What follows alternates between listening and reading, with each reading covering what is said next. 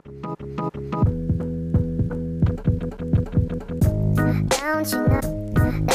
know, it is getting low, it is getting hard. Hey people, welcome back. In this episode, we'll be talking about what to build or develop after you are done learning Salesforce.com and have to become a better Salesforce developer.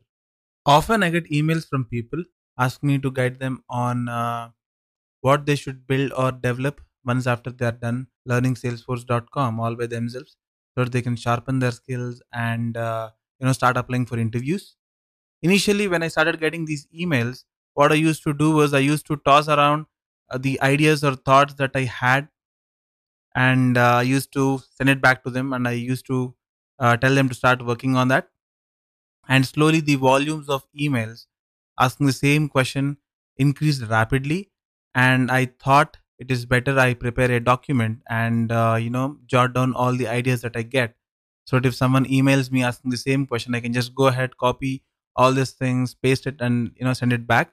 So I went ahead and I created a Google Sheet, and I started pasting all the thoughts and ideas that I started getting, and it became a list of 10 to 15 ideas. And I'm anticipating these emails helped them a lot, because slowly I started getting thank you emails and appreciation emails from people. That really made me happy. Going ahead, whenever I receive any emails of that sort, I'll just point them to this podcast, and I hope that it will help them. And even before we try to spend some time on the ideas or things that you can build, let us try to understand how to become a good Salesforce developer. And I'm going to share that one thing which helped me a lot and which made me a very good programmer on Salesforce platform is trying to understand or study peers code. This one thing really helped me a lot. People say you should write lots and lots of code to get a hang of it. I do accept with that. You need to write lots and lots of code to understand many underlying things. And the main advantage that I found following this approach is when I work on more and more side projects, my coding style was the same. I mean, it was not changing at all. Whenever I wanted to fetch some data, and whenever I want to process it, and whenever I want to, make a wrapper class out of it, my coding standards were the same. It was not changing at all.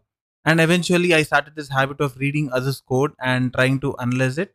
And I found that they were writing things in a very different way when compared to how I was writing. And I did the most glorious thing, which is going ahead and trying to copy their code and their coding standard. And eventually what happened was my code started performing better. And I can say that it got optimized a lot more better. Whenever I had to work on any functionality, the moment I kind of, understood the functionality at the back of my mind, I used to get reminded about me reading a repository peer code or a unmanaged package somewhere trying to do the same thing. And I used to bookmark all these links. So I used to go through my bookmark manager link by link. I used to get hold of the link. I used to understand the code, analyze it, and I used to make use of it, customize it, and make sure that my functionality is built by using this code which I have saved as the foundation. And this kind of rapidly increased my pace of building things. And I also happened to study lots and lots of apps published in the App Exchange. And I used to pick and choose the apps published by Salesforce Labs. And I used to understand them. One such app is Survey Force. When I was starting up, I went through this app line by line, and I kind of understood what they're trying to do.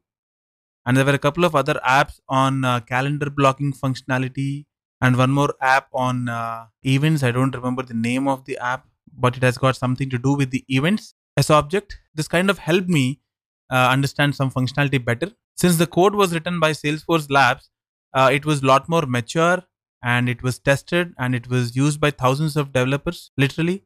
And I can comfortably say I have spent thousands of hours trying to understand multiple apps, their coding standards, and soon it became very easy for me to build up things really soon. This is one such quality or attribute which helped me become a mature Salesforce developer from being an average Salesforce developer. As I've mentioned earlier, it is not a mandate that this should work for you also, but as I've told you, you can just give it a try. And now let us go ahead and let us try to discuss about few ideas on which you can start working. And one such idea is you can try fetching multiple records from an object and try to display it in editable mode, which is all the fields will be in editable mode, and try to add some checkboxes beside each and every row so that user can go ahead and he can select few rows and he'll go ahead and he'll make few amendments to the existing values. And the moment he clicks on save button, all the rows which are checked should be updated back in the backend. So this is one such functionality which you can try building. And if you are a beginner, this will be kind of tricky, but I'm sure you can figure it out. And in a way, I can say that this is not an advanced functionality to build, rather it is an intermediate functionality that you can work on.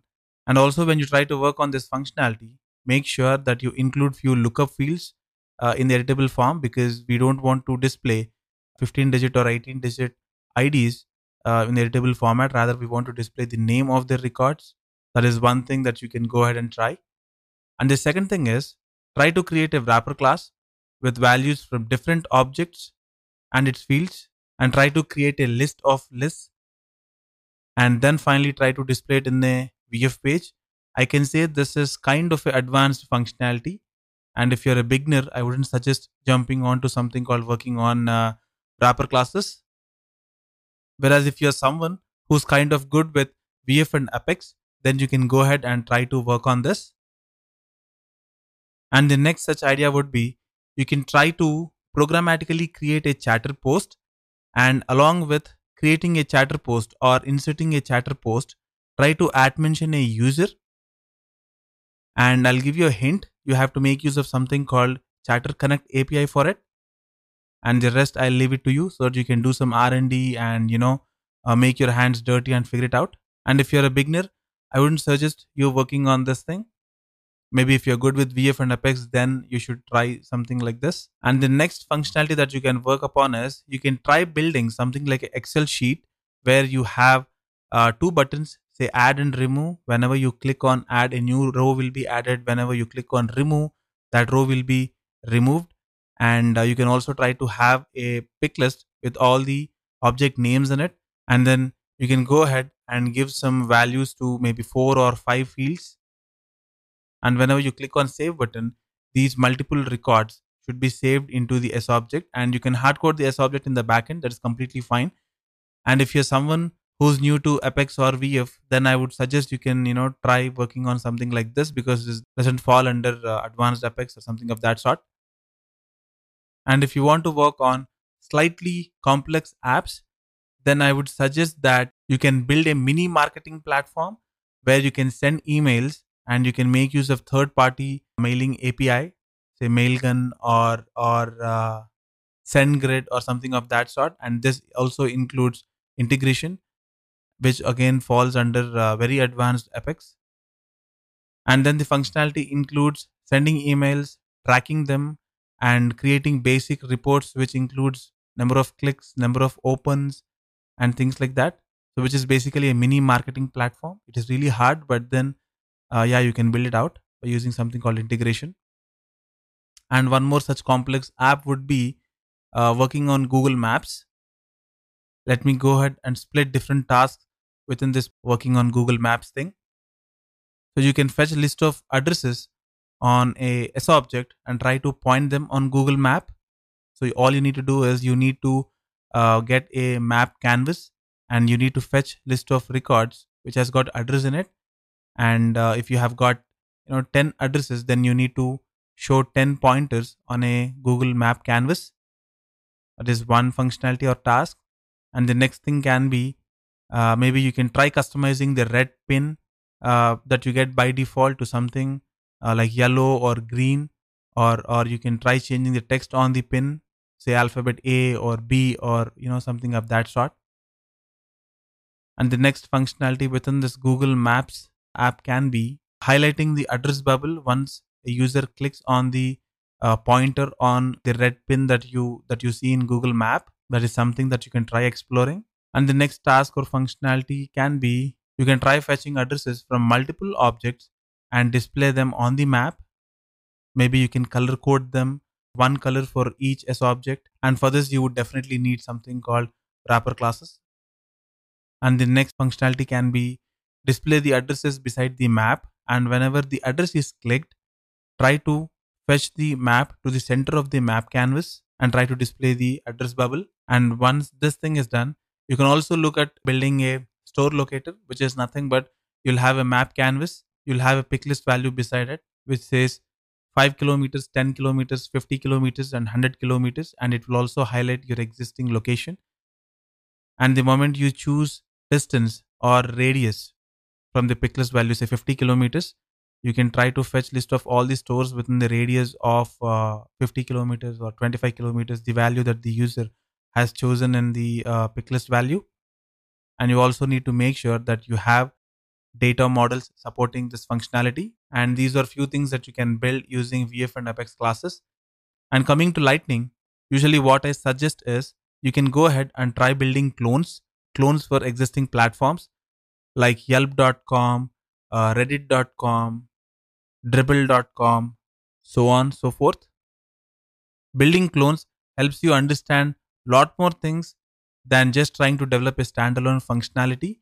If you follow my Building Reddit Clone mini series, you'll understand what I'm saying. And one of my such experiences is I understood the life cycle of Lightning framework better when I was working on reddit.com clone rather than reading the documentation and other things. In case you have not checked it out, kindly check it out. It really helps you a lot.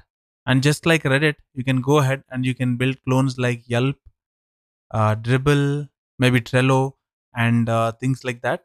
So these are my thoughts on building apps with Lightning framework. So this is all I have got to say when it comes to ideas for your side projects and how to become a better Salesforce developer.